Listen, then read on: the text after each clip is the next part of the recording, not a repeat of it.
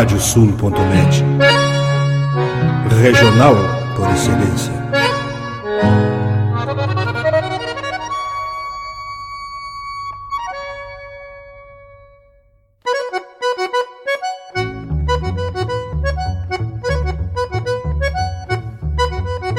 Está aberta a porteira, nem se preocupe em fechá-la.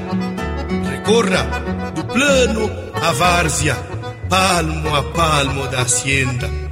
Não há de curar bicheira, nem recrutar manada, porque se fez cimarrona e mais crioula. Radiosul.net para bebedouro das almas.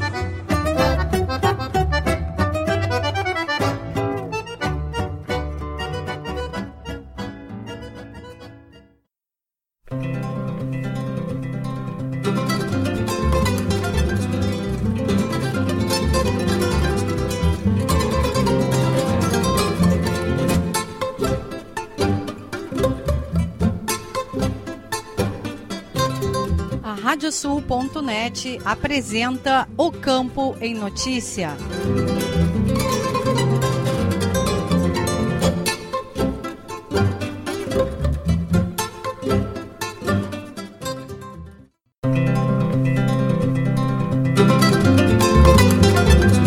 Olá, eu sou o Nestor Tipa Júnior e estamos começando o programa O Campo em Notícia. Vamos trazer neste espaço o resumo da semana com os fatos mais importantes para quem vive no campo e para quem quer estar atualizado com os acontecimentos rurais. O programa é uma produção da AgroEffective em parceria com a Radiosul.net. E vamos aos destaques. Estiagem no Rio Grande do Sul gera perdas econômicas de mais de 36 bilhões de reais ao produtor produtor precisa estar munido de informações para acionar seguro agrícola por efeitos da seca. Abertura oficial da colheita do arroz contará com delegações internacionais. Sustentabilidade é pauta de painel na abertura oficial da colheita do arroz. Registros da raça holandesa no Rio Grande do Sul apresentam alta de 16% no ano de 2021. Leilão Mancha Crioula apresentará em pista oferta diversificada e qualificada. E ainda, as cotações das principais commodities agropecuárias, a previsão do tempo, a agenda de eventos e remates e as notícias da rede. O programa O Campo e Notícia conta com a parceria de rádios que formam rede com o nosso noticiário.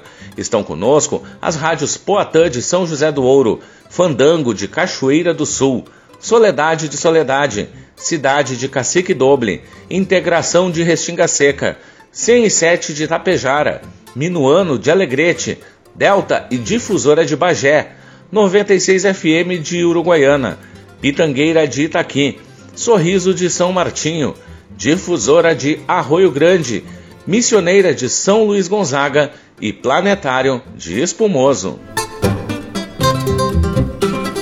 Vamos agora com a previsão do tempo no programa O Campo e Notícia.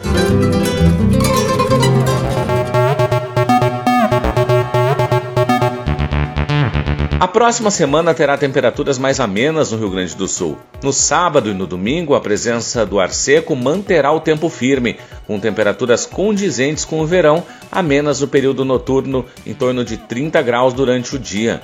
Na segunda e na terça-feira, o deslocamento de uma nova frente fria no oceano favorecerá a ocorrência de chuvas isoladas em todas as regiões. Na quarta-feira, a chegada de uma massa de ar seco manterá o tempo firme em todo o estado. Os volumes esperados deverão oscilar entre 15 e 35 milímetros na maioria das regiões e poderão alcançar 50 milímetros em alguns municípios dos campos de cima da serra vamos agora com o um resumo das notícias agrícolas desta semana.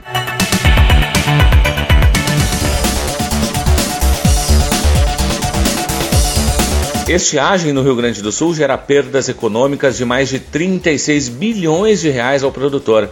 A estimativa da FECOAGRO mostra que o impacto na soja é de 29 bilhões e meio de reais e no milho é de 6 bilhões e 600 milhões de reais. As perdas financeiras que os produtores do Rio Grande do Sul deverão alcançar devido à estiagem que assola o estado já chegam a 36 bilhões e 140 milhões de reais.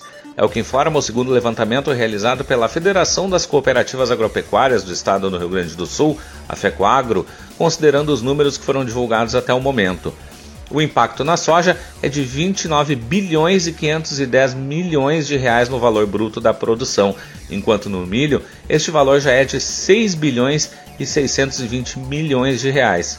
O estudo ainda considera que o efeito dominó na economia gaúcha, considerando que a matriz insumo-produto para cada um real gerado da porteira para dentro, outros R$ 3,29 serão gerados nos demais setores que atuam fora da porteira, devido a este ganho de safra, pode chegar a 115 bilhões e 670 milhões de reais, só considerando a quebra nas duas culturas. O presidente da FECOAGRO, Paulo Pires, comenta o estudo. Nós, da FECOAGRO, por enquanto, estávamos trabalhando na perda com os produtores. Porém, essa perda extrapolou. O último levantamento que nós fizemos dia 4 de 1, esses valores eram de 19,7 milhões. Agora, esses valores passaram para praticamente 29 bilhões na soja e para 6,6 bilhões no milho. Então nós temos uma situação de perdas hoje no Rio Grande do Sul calculadas, monetarizadas, que chegam próxima de 36 bilhões. A metodologia de cálculo utilizada pela FECOAGRO considerou a expectativa inicial de produção do IBGE, que foi aplicado o percentual de perdas divulgados nessa semana pela Rede Técnica Cooperativa, RTC, que consultou 23 cooperativas parceiras da rede até o dia 22 de janeiro, considerando também o preço médio recebido pelo produtor em janeiro de 2022. Segundo dados da Rede Técnica Cooperativa, RTC, a quebra da safra de soja é de 48,7%, sendo que em algumas regiões as perdas ultrapassam os 70%. Já no milho, as estimativas apontam para uma perda de 70% das lavouras, segundo a FECOAGRO. No levantamento anterior, de 4 de janeiro, os números eram de 59,2% no milho e 24% na soja, com impacto financeiro de 5 bilhões 410 milhões de reais e 14 bilhões e 360 milhões de reais, respectivamente totalizando 19 bilhões 770 milhões. A produção inicial estimada pelo IBGE, contabilizada nos cálculos, era de 20 milhões 950 mil toneladas na soja e 6 milhões e 90 mil toneladas no milho. Mais de 253 mil propriedades de 9.600 localidades do Rio Grande do Sul sofrem com os efeitos da estiagem. Situação essa que deixa 22 mil famílias sem acesso à água. Em todo o estado, 92.800 produtores de milho e 82.400 produtores de soja registraram perdas e muitos recorrem ao Proagro. A produção leiteira também tem registrado perdas em 27.289 propriedades gaúchas. As informações foram divulgadas nesta semana em boletim realizado pelas gerências de planejamento e técnica da Emater. Segundo o informativo, a estiagem continua causando efeitos adversos na agropecuária do Rio Grande do Sul e, desde a divulgação do último boletim, ocorreram precipitações em todas as regiões administrativas da Emater. No entanto, essas se deram de forma irregular e com baixos volumes em alguns locais. Produtor precisa estar munido de informações para acionar seguro agrícola por efeitos da seca. Segundo especialista, para mitigar os prejuízos sofridos, é necessário quantificar as perdas sofridas relacionando os efeitos da estiagem com o real prejuízo da produção. O Rio Grande do Sul enfrenta mais uma vez severos problemas decorrentes da estiagem, razão pela qual diversos municípios já decretaram situação de emergência. Os graves impactos ocasionados pela falta de chuva afetam especialmente aos produtores rurais em face das quebras de produção ocorridas, o que por consequência poderá acarretar em um elevado grau de endividamento, considerando que com a alta do dólar aliado aos efeitos causados pela crise de saúde pelos impactos da Covid-19, os custos de produção tiveram uma elevação fora do normal. Nesse sentido, de acordo com o advogado Roberto Bastos Fagundes Guigino, da HBS Advogados, em virtude das graves perdas, aqueles produtores rurais que pactuaram seguro agrícola poderão acioná-lo para mitigar os prejuízos sofridos, sendo recomendável tanto para a realização do correspondente laudo técnico, fundamentando e quantificando pormenorizadamente as perdas sofridas relacionando os efeitos da estiagem com o real prejuízo da produção aferido, Porém, conforme Guigino, considerando os vários tipos de culturas exploradas no estado, a dúvida é se poderá o produtor rural de cultura irrigada acionar o seguro agrícola, objetivando a mitigação de perdas pelos efeitos causados em consequência da estiagem, nos casos em que comprovada no momento da contratação do seguro a capacidade hídrica suficiente para a exploração do cultivo. Ainda que o cálculo de capacidade hídrica para todo o ciclo de cultivo tenha sido realizado no momento da contratação do seguro, considerando a severa estiagem vivenciada destoando de todas as últimas já enfrentadas, logicamente fica prejudicado o planejamento hídrico realizado, uma vez que a situação saiu da normalidade vivenciada nos últimos tempos. Sendo assim, os produtores de cultura irrigada que sofreram perdas com a estiagem e que ao contratarem o seguro agrícola tenham realizado o cálculo adequado dando conta de capacidade hídrica suficiente para o completo ciclo de produção, considerando a situação fora da normalidade vivenciada, poderão avaliar, de acordo com a sua particularidade, a viabilidade de acionar o respectivo seguro para fins de mitigação dos prejuízos sofridos. De acordo com Roberto Guigino, os produtores deverão estar munidos de laudo técnico realizado por profissional habilitado dando conta dos prejuízos, relacionando causa e nexo de causalidade com as perdas, bem como deverão demonstrar que os prejuízos decorrentes da falta de água para irrigação da lavoura não foram ocasionados por qualquer irregularidade no cálculo de avaliação de disponibilidade hídrica para o completo ciclo da cultura, mas sim pela variação atípica e excessiva da temperatura somada à escassez de chuvas fora da normalidade. E após registrar alta em todos os meses, o índice de inflação de custos de produção, o IICP, encerrou 2021 com um acumulado de 51,39%, o mais alto da história. Os dados foram divulgados pela Farsul nesta semana. Anteriormente, em 2015, tinha a maior marca, com 14,56%. Somente em dezembro, o aumento foi de 4,09% em relação a novembro, resultado muito acima do que já havia sido observado anteriormente, é reflexo principalmente da menor oferta de insumos agrícolas que encarece os preços junto com a alta taxa cambial. O IICP de 2021 ficou bem acima do IPCA, o que significa que os custos de produção cresceram em maior velocidade que os preços gerais da economia ao consumidor. E os desafios sustentáveis para as lavouras estão em pauta na 32ª edição da abertura oficial da colheita do arroz e grãos em terras baixas. Na tarde da quarta-feira, 18 de fevereiro, a programação de painéis encerrará com o debate A Produção de Alimentos, alinhada à sustentabilidade ambiental, desafios do produtor no mundo pseudoambiental. Participam da discussão o diretor jurídico da Federarroz, Anderson Belloli, o vice-presidente da Farsul, Domingos Velho Lopes, a pesquisadora do IRGA, Mara Gross, mediados pelo presidente da Comissão de Agricultura da FAMURS, Silvio Rafaeli. Segundo Belloli, o painel ambiental da abertura oficial da colheita do arroz foi formatado dentro da ideia geral da programação do evento, que almeja levar informações ao produtor sobre como será a produção de alimentos no pós-pandemia. Velho Lopes já coloca que a ideia também é colocar a visão do produtor rural, em especial ao roseiro, dentro do contexto da COP26. E a abertura oficial da colheita do arroz contará com delegações internacionais. O evento terá visita de representantes de 17 países e expectativa de público de 7 mil pessoas, além da participação de cerca de 90 expositores. A organização da abertura oficial da colheita do arroz realizou nesta semana a coletiva de imprensa virtual para detalhar a programação do evento, que ocorrerá de 16 a 18 de fevereiro na Estação Experimental Terras Baixas da Embrapa Clima Temperado, em Capão do Leão.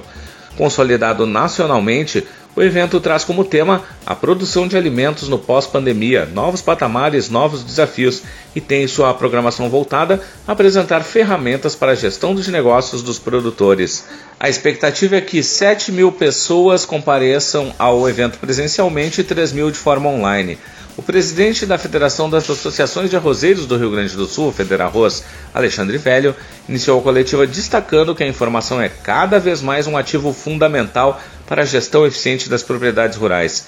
Segundo Velho, neste ano ocorrerá de forma inédita a participação do Fundo Latino-Americano de Arroz Irrigado, FLAR, que fará durante o evento uma visita e reunião presencial após dois anos na pandemia. Ele enfatiza que o FLAR vem a colaborar e engrandecer ainda mais a abertura da colheita do arroz, que tem neste ano a confirmação da presença de mais de 17 países. Comentamos aqui a presença do FLAR este ano, primeira reunião depois de dois anos do FLAR. O IRGA aí está conduzindo as reuniões para uma possível, novamente, parceria junto com o FLAR. Então é muito importante que a gente receba os técnicos, enfim, troque experiências, converse e leve adiante aí estes temas que estão diretamente ligados aos produtores. O presidente do Instituto Rio Grandense do Arroz, o IRGA, Rodrigo Machado, salientou que o evento é o fórum adequado para discutir todas as questões que envolvem a cadeia produtiva do arroz. Reforçou a presença de 40 vitrines tecnológicas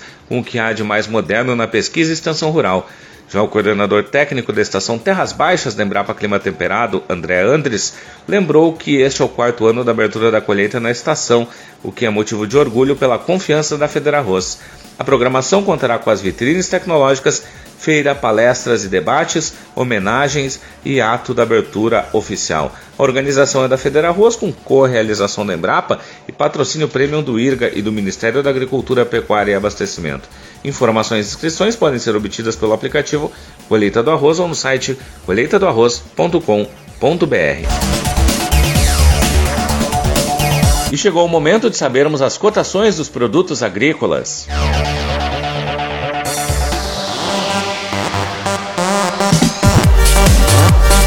Os números são da Emater do Rio Grande do Sul. Arroz em casca, preço médio de R$ 61,88 a saca de 50 quilos. Feijão, preço médio de R$ 266,88 a saca de 60 quilos. Milho, preço médio de R$ 95,40 a saca de 60 quilos. Soja, preço médio de R$ 178,02 a saca de 60 quilos. E o trigo, preço médio de R$ 85,00 a saca de 60 quilos. O programa O Campo em Notícia faz uma parada e retorna em seguida com mais informações.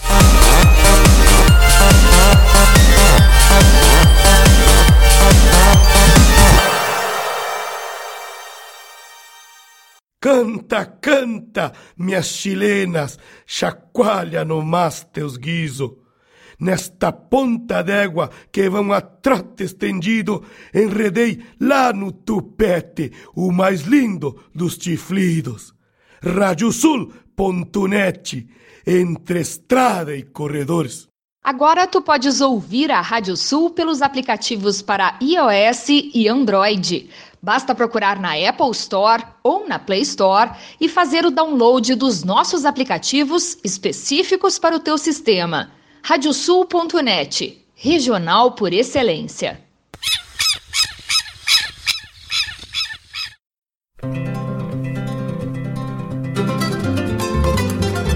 A radiosul.net está apresentando o Campo em Notícia.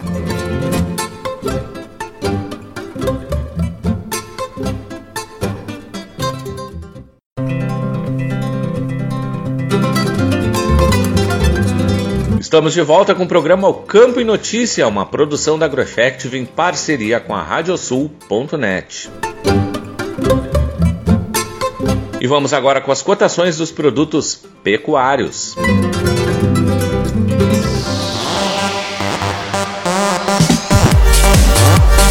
Os números são da Emater do Rio Grande do Sul. Boi para abate, preço médio de R$ 11,12 o quilo vivo. Cordeiro para abate, o preço médio é de R$ 10,35 o quilo vivo.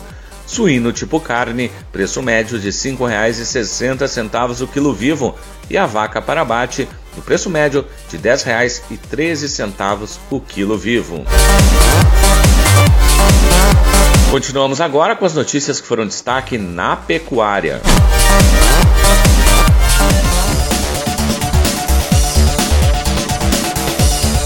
A Associação de Criadores de Suínos do Rio Grande do Sul, AXURS, representada pelo presidente Valdecir Luiz Folador, participou de audiência com a ministra da Agricultura, Pecuária e Abastecimento, Tereza Cristina. A entidade gaúcha solicitou atenção para fomentar medidas que possam minimizar os efeitos ocasionados pela alta nos custos de produção e baixos valores pagos aos produtores. Segundo o Folador, de 10 a 15% da produção gaúcha é oriunda de granjas independentes, que estão fora do sistema de integração e abastecem as pequenas e médias agroindústrias do Rio Grande do Sul. Entre os pleitos solicitados está a reativação da linha de crédito de custeio direcionada para a retenção de matrizes suínas e a concessão de limite de crédito de 2 milhões e meio de reais por beneficiário. Estão em vigor desde 1 de janeiro os novos valores de contribuições pagas por produtores e indústrias para a formação do Fundo de Desenvolvimento e Defesa Animal do Rio Grande do Sul, Fundesa.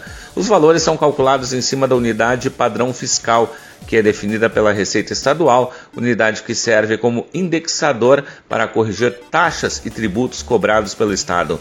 A correção foi de 10,42% frente ao ano anterior tendo como base a variação do Índice Nacional de Preços ao Consumidor Amplo Especial. Por exemplo, no caso de o um abate de um bovino, o produtor paga 61 centavos e a indústria recolhe o mesmo valor, totalizando R$ 1,23 por cabeça abatida recolhido ao fundo.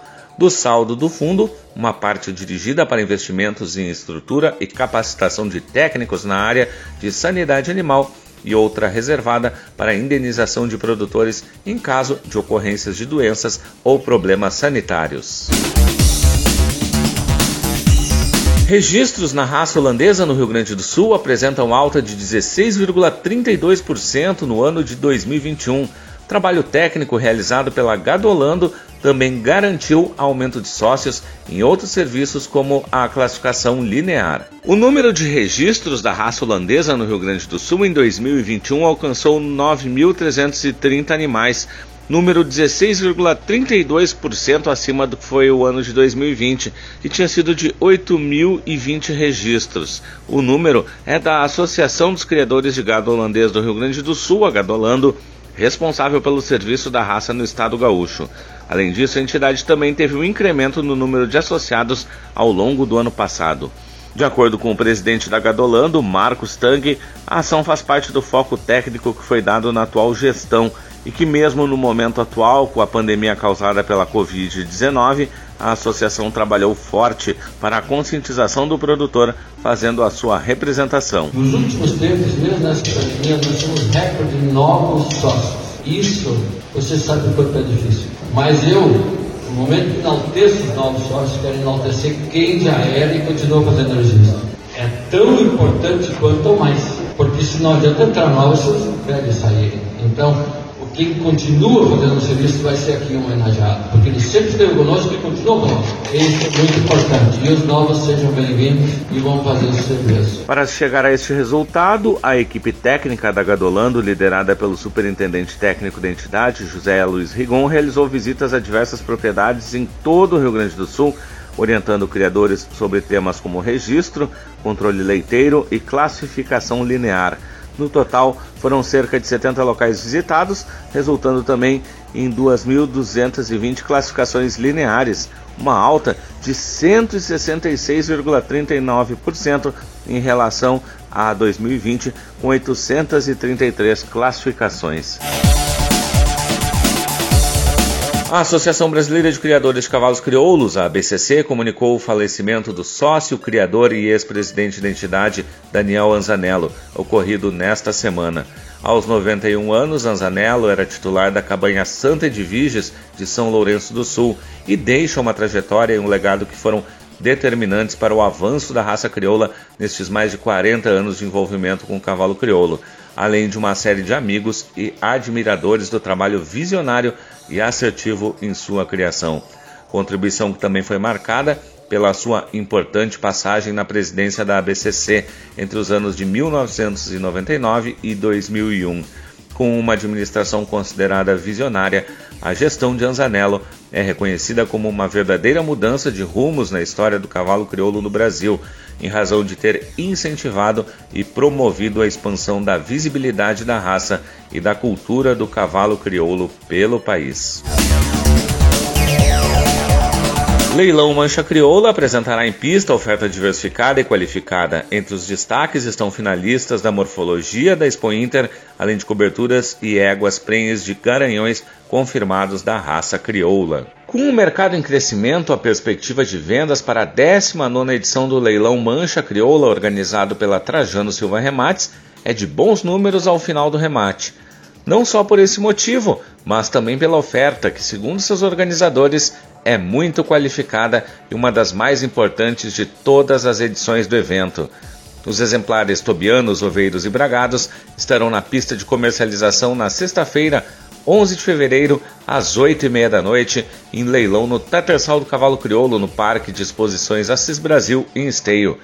De acordo com o gerente de equinos da Trajano Silva Remates, João Leonardo, esta é a mais qualificada oferta de todas as edições do Mancha Crioula e sintetiza toda a qualidade genética. Teremos três éguas finalistas da morfologia da Expo Inter, sendo que uma delas também é finalista da morfologia da FIC. Teremos filhas e filhos de J. Mate Amargo, J. Impulso, JLS Hermoso, prenheses de importantes garanhões como Chamamé Nocheiro, também Monarca da Bela Esperança, oferta de animais domados, potrancas e potros na categoria incentivo e éguas prenhas. Então, sintetiza toda essa qualidade genética, oferta diferenciada, sem dúvida nenhuma é a melhor oferta de todas as edições do Mancha. O leiloeiro e diretor da Trajano Silva Remates, Marcelo Silva, corrobora com esta visão de que será a melhor oferta de todas as edições. Informa que serão 33 lotes e venda de 22 lotes de coberturas de garanhões, onde se terá pelo menos 10 dos cavalos mais importantes da raça incluídos neste lote. Até o dia 10 de fevereiro ocorre pelo site da Trajano Silva Remates em trajanosilva.com.br o leilão digital das coberturas que em breve será aberto. E no dia 11, além do presencial, o remate terá transmissão pela Trajano Web no YouTube. A exposição, que está em sua décima edição, acontece no sábado, 12 de fevereiro. E um show de solidariedade marcou a terceira edição do leilão Santa Causa na noite da última terça-feira no Parque Agrícola e Pastoril de Uruguaiana. Lances do Bem-vindos ao Recinto e do público que acompanhou o evento beneficente através da transmissão do lance rural, além das doações espontâneas recebidas, totalizaram cerca de um milhão de reais arrecadados. Com a promoção da estância Itapitocai, em parceria com o Instituto Maragata, a comercialização de 39 lotes, incluindo itens doados por cabanhas e pessoas que se sensibilizaram à causa, movimentou 955 mil reais. A oferta reuniu equinos crioulos, coberturas de reprodutores consagrados da raça, além de pôneis, uma mula, sêmen e embriões bovinos, novilhas, obras de arte, facas, arreios e produtos locais. O lote mais caro foi uma veraneio do ano de 1975, arrematada por 90 mil reais. Além disso, doações foram feitas por Pix e QR Code disponibilizados durante o evento. E nós vamos conferir agora as agendas de eventos e remates.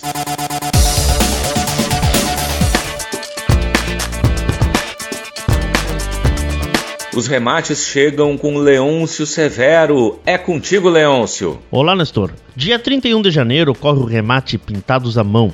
Serão 36 lotes de exemplares de cavalos crioulos. O evento inicia às 8h30 da noite pelo canal Terra Viva, no Martelo Gonçalo Silva Remates. Informações em gsremates.com.br. No dia 1 de fevereiro acontece o leilão virtual Malfer Redomão, em pista 13 lotes de fêmeas da raça crioula e habilitadas ao sétimo Redomão Santa Bárbara. O remate começa às 8h30 da noite e tem transmissão pelo canal do programa Cavalos Crioulos. Remata Trajano Silva Remates, informações trajanosilva.com.br. Obrigado, Leôncio. E as informações dos eventos são com Andréia Odriozola. Tudo bem, Andréia? Olá, Nestor. De 24 a 26 de fevereiro, a cooperativa Cotricampo realiza a Expo Agro Cotricampo. O evento ocorre no campo experimental da cooperativa, no município de Campo Novo. Em sua sexta edição, é considerado um dos grandes eventos da agricultura e da pecuária da região celeira e do estado e vai apresentar o que há de melhor nas tecnologias voltadas ao produtor rural. Mais informações em cotricampo.com.br. Para o programa O Campo em Notícia, Andréia Driozola. Obrigado, Andréia. E o programa O Campo em Notícia vai para mais um intervalo e retorna em seguida.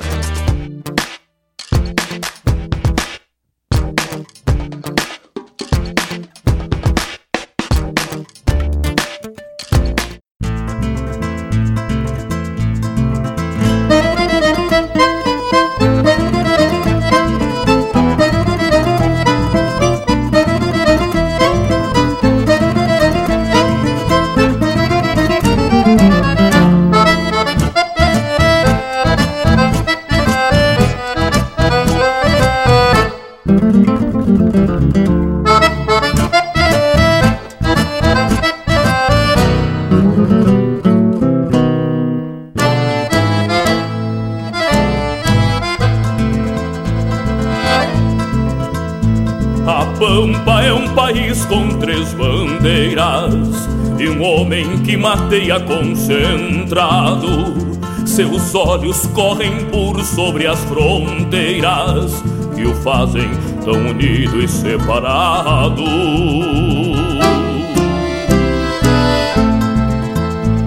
A pampa é um lugar que se transcende, fronteiras são impostas pelas guerras, e El Gaúcho com certeza não entende Três nomes, três brasões pra mesma terra. O campo a se estender imenso e plano, a largo horizonte, mas já. Talvez seja por isso que o pampiano enxerga além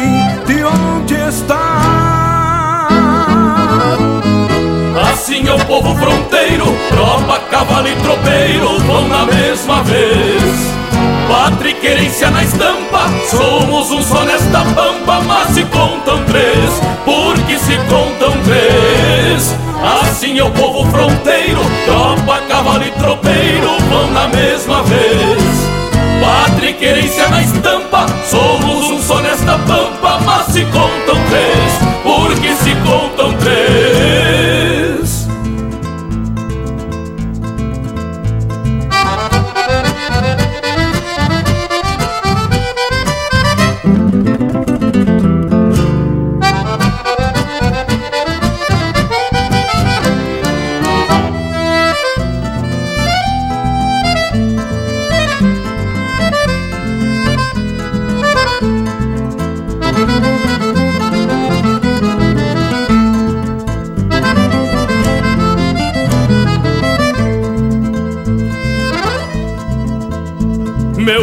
Verso vem de Jaime Aureliano, de Vilo e Retamoso, um céu azul. Sopento e de Araju, heróis pampianos, da forja desse Rio Grande do Sul. A voz vem de Cafrune e canta assim A rima de Lugones, minha sina e a fibra de José de São Martim. A história é quem me inscreve na Argentina. Meu canto vem de Osíris, voz antiga, da pampa que em meu sangue não se esvai. Comigo vem Rivera, vem Artigas, legenda eu sou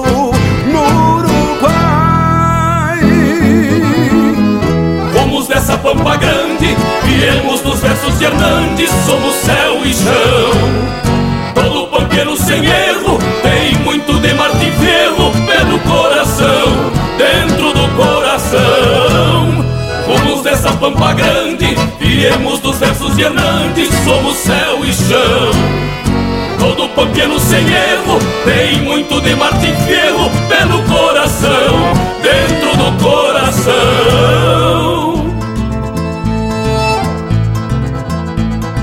A Pampa é um país com três bandeiras.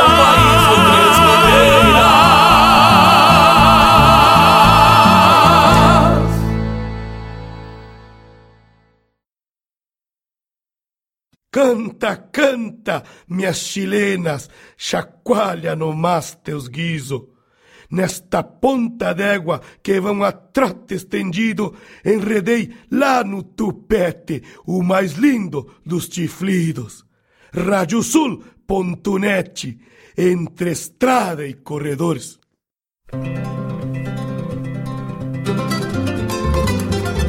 A Radiosul.net está apresentando o Campo em Notícia.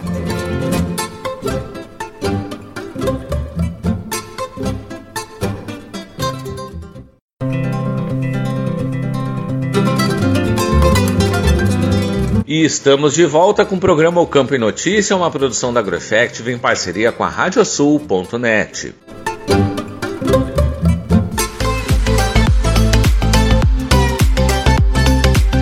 O combate à peste suína africana é o tema da conversa com o presidente do Fundesa, Rogério Kerber, neste episódio do Agropauta de Verão.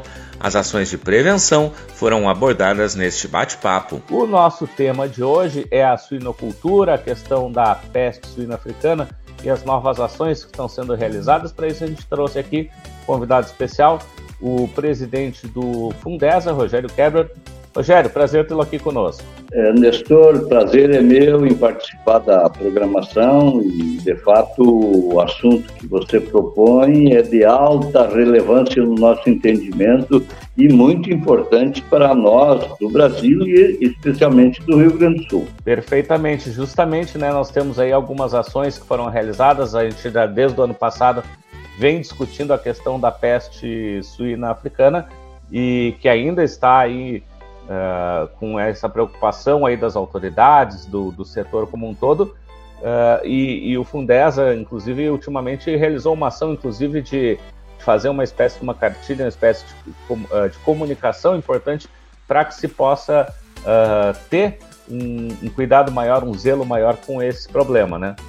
Sim, é, esse material foi produzido pelo grupo técnico aí do Conselho Técnico Operacional da Suinicultura e o Comitê Estadual de Sanidade Suína, é, que é, são integrados por é, técnicos tanto da área oficial quanto privada. E esse material está sendo é, distribuído, já chegou junto a todas as inspetorias veterinárias, supervisões regionais e inspetorias veterinárias da Secretaria da Agricultura, e todas as integradoras com o sentido de fazer chegar a todas as propriedades é, de produção de suínos no, do estado e que esse material fique exposto, fique é, permanentemente sendo visualizado pelo produtor, pelos aqueles colaboradores é, vinculados às granjas, é, que são que contêm informações e que devem ser levadas em consideração com relação a visitas, a, aos cuidados com relação a ingresso no, nos seus estabelecimentos e também informando é, de como o vírus pode chegar até nós, até a, a área de produção, até o, o, país e até o Estado, evitar que chegue. Né? É, a peste suína africana tem é, ameaçado de forma muito violenta é, e, e, certamente esse evento sanitário se constitui possivelmente e no entendimento de muitos técnicos que têm conhecimento amplo, talvez tenha, seja o maior evento sanitário de todos os tempos. É, é, foi, é, chegou à Ásia chegou a China, o maior produtor de carne suína do mundo, e aos países é, também da Ásia, Filipinas, Vietnã, Laos, com perdas significativas. Chegou à Europa e agora, mais recentemente, no mês de setembro, chegou às Américas, aqui a República Dominicana e o Haiti. É, devem ter percebido e, e acompanhado que agora, mais recentemente, a questão de duas semanas atrás, é, foi diagnosticado, detectados focos de peste suína africana na Itália em javalis. E essa semana mesmo, é, o setor de produção da Itália manifestando uma preocupação muito grande com a presença da peste suína africana naquele território. A Itália é um, um centro produtor de de presunto cru, Parma, e que alcança todos os mercados mundiais. E essa doença é um, uma doença é, limitante muito expressiva e que acaba alijando as produções é, do mercado internacional. Então, isso representa risco muito expressivo. Bom, mas aqui no Brasil a gente ainda tem uma situação, claro, de alerta sempre, mas ainda tranquila. Nós temos aí um bom trabalho feito pelas instituições, pelas autoridades, que não permitiram ainda a entrada uh, desse problema aqui no Brasil, né? Sim. É, de, desde meados de 2018, quando é, se começou a se ter conhecimento amplo da difusão, do espalhamento da doença na Ásia, o Brasil, é, tanto as autoridades sanitárias quanto os setores produtivos começaram a se mobilizar e começaram a trabalhar com alerta, com recomendações é, de adoção de biosseguridade na, nas instalações, na produção, e mais é, recentemente e, e, de forma mais intensiva é, a partir da chegada nas Américas. Isso prova de que a circulação de pessoas, de, de, de mercadorias, se intensificou nos últimos anos. É, o, há uma, um, um, trânsito muito intensivo e isso exige é, que se mantenha atenção, orientação, é, inclusive estabelecendo regras é, para o trânsito de mercadorias, é, pessoas, produtos. E felizmente as autoridades brasileiras têm agido de forma muito é, elogiável nessa, nesse momento. E a entrevista completa você confere no Agropauta Web TV no YouTube. E vamos trazer o giro de notícias pelas rádios parceiras do programa O Campo e Notícia.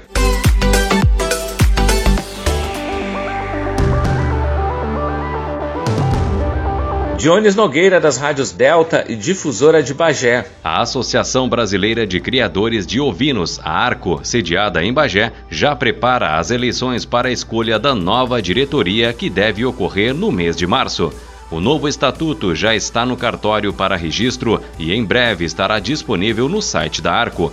Entre outras mudanças previstas, há o aumento de dois nomes, mais dois vice-presidentes, elevando para 27 o número de participantes da chapa. Presidente da entidade, Edmundo Gressler. Se nós fizermos um pouquinho dos acontecimentos da época, a década de 40 provavelmente tenha sido a principal década da ovinocultura. E por que a principal? Porque foi ali em que um grupo de criadores, não só grupo de criadores, mas também o próprio Estado, através da Secretaria da Agricultura, vinham tendo, observando a necessidade de organizar toda essa cadeia ovina. A principal solicitação dos associados foi atendida e a partir de 2022, as eleições para a diretoria da entidade serão online, podendo todo o associado em dia com a Arco participar das eleições diretamente do seu computador, tablet ou celular. De Bagé para o Campo é Notícia, falou Jones Nogueira. Cláudia Rax, da Rádio Soledade. Localizado no interior de Birapuitã, região sudoeste do estado, está o Recanto dos Pomares, local que investe na produção de uvas e da exótica pitaia, fruta típica do verão e ainda pouco cultivada no Rio Grande do Sul. Proprietária do recanto, Vanessa Fac, fala a respeito de sua produção. Então, a ideia inicial surgiu quando a gente pretendia ter uma segunda fonte de renda, né? E a nossa ideia era vender nos mercados. Então, como a gente tinha o espaço aqui, a gente foi atrás e pensou na produção da uva e da pitaia, né? Tá produzindo. Ela é nova ainda, né? Ela tá em formação. A gente tem uma expectativa esse ano de 20 mil quilos. O primeiro ano foi 4 mil quilos, o segundo 15 e a gente acredita que esse 20 mil quilos. Aqui de um hectare a gente consegue tirar mais do que até 30 mil quilos. A irrigação é com bailarina, né? A gente tem um poço artesiano e a gente vai irrigando as uvas. Agora com essa seca, assim, diariamente tem a irrigação. A pitaia veio para complementar, no caso, a uva. E também foi uma fruta, assim, a gente pensando, descobrindo os benefícios que ela tem, que ela traz para a saúde e para complementar aqui no Parreiral, a gente foi atrás, pesquisou, fomos conhecer cooperativas, outras áreas e tá dando certo. Da Rádio Soledade, em especial para o Campo e Notícia, Cláudia Hatz. Agradecemos aos colegas das rádios parceiras pelas informações. E o programa O Campo e Notícia vai para mais um intervalo. Volta em seguida.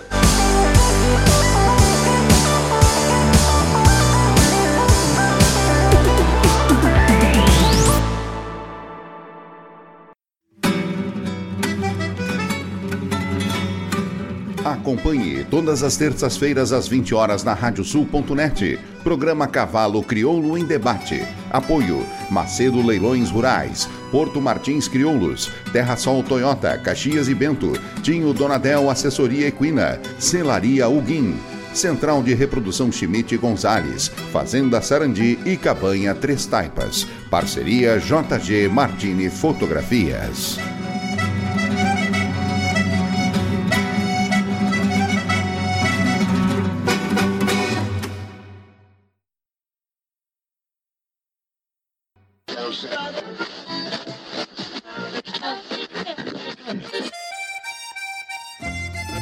Achou? Mas então deixa aí porque esta é a Radiosul.net, regional por excelência.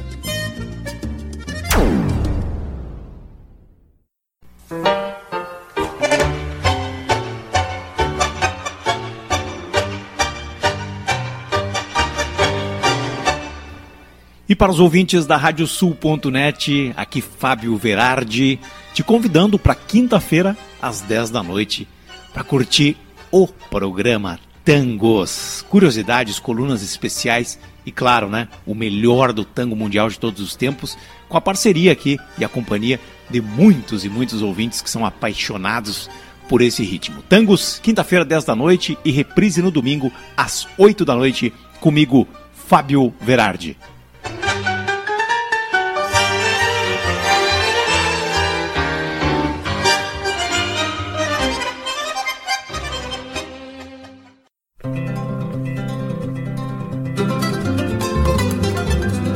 Radiosul.net está apresentando o Campo em Notícia.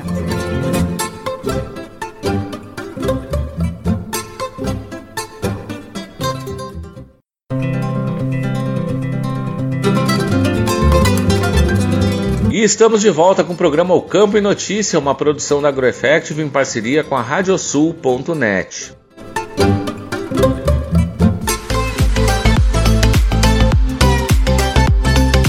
o Agropauta de Verão conversou com o professor do Departamento de Zootecnia da Faculdade de Agronomia da URGS e integrante do Conselho Técnico da Conexão Delta G, José Fernando Lobato, sobre os efeitos da estiagem na pecuária gaúcha. Além disso, também abordou o cenário para o setor. A pecuária de corte é o nosso tema deste Agropauta de Verão, onde a gente vai conversar com o professor do Departamento de Zootecnia da Faculdade de Agronomia, José Fernando Lobato, também é integrante do Conselho Técnico da Conexão Delta G, para a gente falar um pouco desse momento da pecuária, em especial com a questão da estiagem. Professor, prazer tê-lo aqui conosco. Satisfação, obrigado pela oportunidade, Nestor. Uh, é bom falar de pecuária não só nos momentos bons da pecuária, mas também de realidades que nós vivenciamos uh, há muitos anos e que este ano, anunciado como laninha, realmente está sendo uma laninha para ninguém por defeito.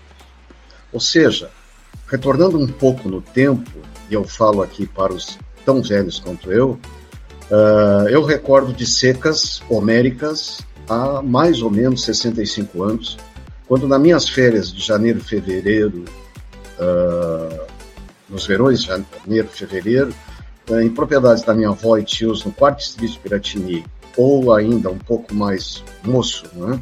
um pouco já mais velho, taludo, aí dos 18 anos, ao redor disso, em Pedras Altas. Secas homéricas e incêndios também.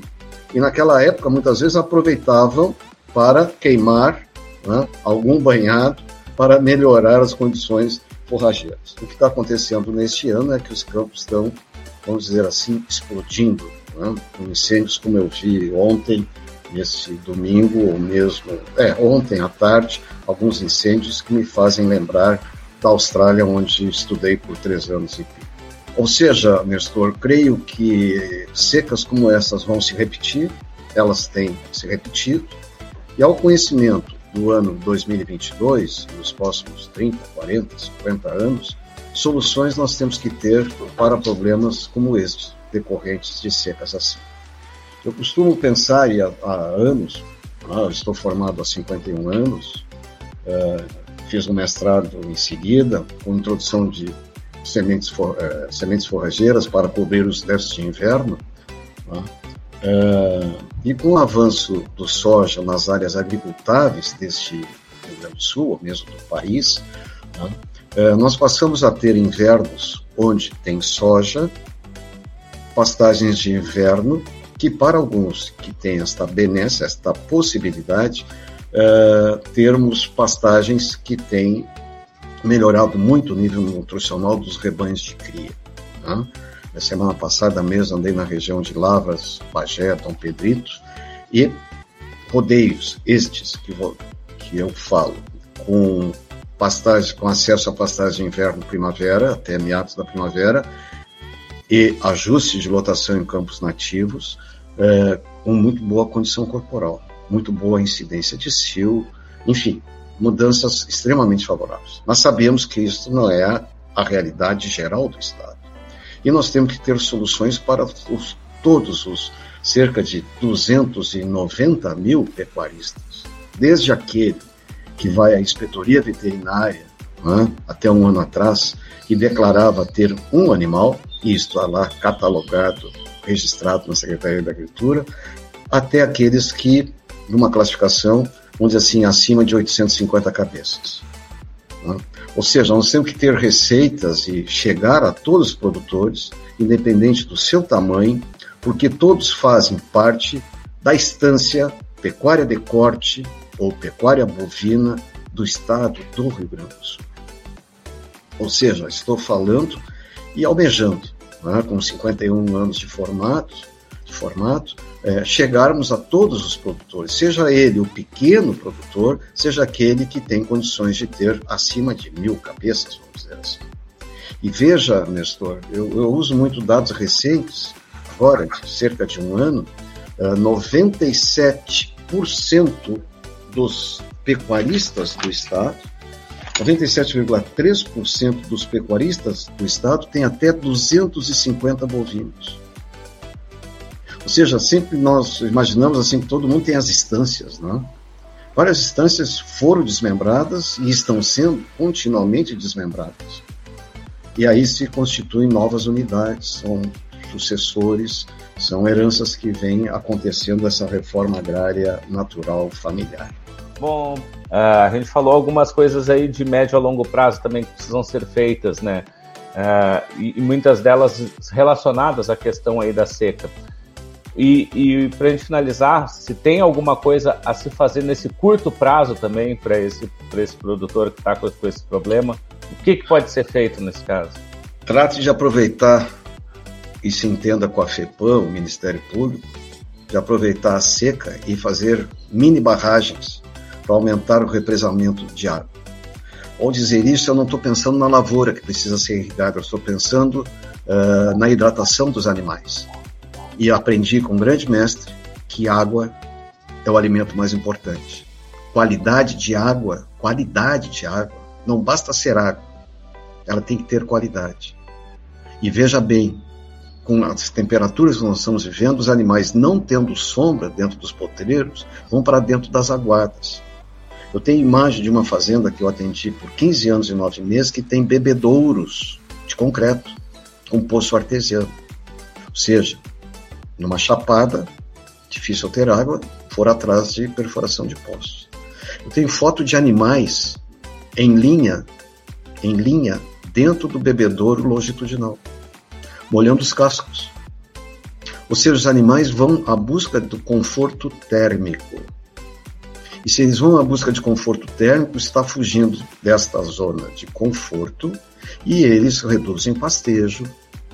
Reduzindo pastejo, reduzem a produção de leite. Ao reduzir a produção de leite, vai afetar o peso ao desmame da próxima desmame agora em março, abril. Então, o que pode fazer é pensar aonde você vai fazer aguadas, e não podem ser pequenas por experiência própria na seca de 87,8 e 88,9 em Bagé, na Estância São José. Na primeira seca, 87, 88, se aumentou, eu atendi a eles, se aumentou os açudes, né? se aumentou um pouquinho a taipa, bebedouros, as canhadas. Não, tem que aumentar, porque a seca se repetindo, os animais, especialmente taurinos, se não tem sombra dentro do potreiro, vão para as, vão para as fontes de água. E aí a sujeira toma conta. Qualidade. Então, atitudes assim.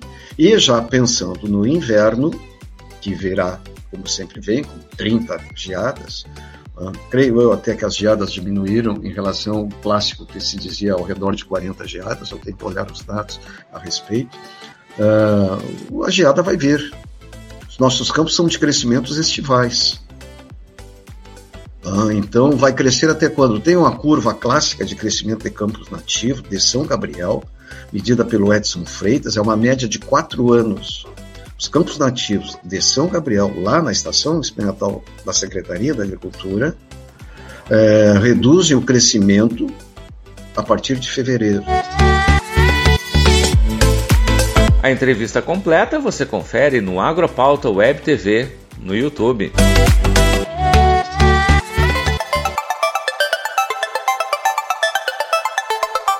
E confira na próxima semana no Agropauta Web TV, o canal da AgroEffect no YouTube, mais duas edições do Agropauta de verão. Na segunda-feira, os custos de produção com a economista da assessoria econômica da Farsul, Daniele Guimarães. E na quinta-feira, o assunto é o programa de construção de açudes e o programa Avançar RS, com o secretário adjunto da Agricultura do Rio Grande do Sul, Luiz Fernando Rodrigues Júnior. As entrevistas estreiam sempre às 7 da noite. E alô, amigo que está aí na escuta com a gente, eu vou deixar aqui um convite muito especial para que sigam as nossas redes sociais. Lá no YouTube, o endereço do Agropauta Web TV, anota aí, é youtube.com/agroeffective. Vai lá, te inscreve no canal, ativa as notificações clicando ali no sininho e deixa o seu like nos vídeos. Curta, comente, compartilhe e ajude a gente a cada vez mais crescer este conteúdo do agro para vocês. Já no Spotify, vá lá, procure por AgroEffective e siga o nosso podcast com notícias e entrevistas especiais para você. E lá no Instagram, vá lá, procure por AgroEffective, com muita notícia, muita informação, a programação do conteúdo do nosso canal e também sempre a programação do que vai acontecer aqui no programa O Campo e Notícia com antecedência para você. Segue a gente também em outras redes sociais como o LinkedIn, o Twitter e o Facebook e fiquem por dentro de toda a nossa programação e notícias. Você sabe que aqui na AgroEffective o agro tá on. E a gente vai ficando hoje por aqui. A produção do Campo e Notícia é da AgroEffective em parceria com a Radiosul.net. Desejamos a todos um ótimo final de semana e, claro, vamos continuar nos cuidando para evitar a transmissão da Covid-19. Nesse momento, evite as aglomerações use máscara e o mais importante, vacine-se. Vamos todos nos cuidar para logo estarmos todos juntos novamente. Um grande abraço, bom final de semana.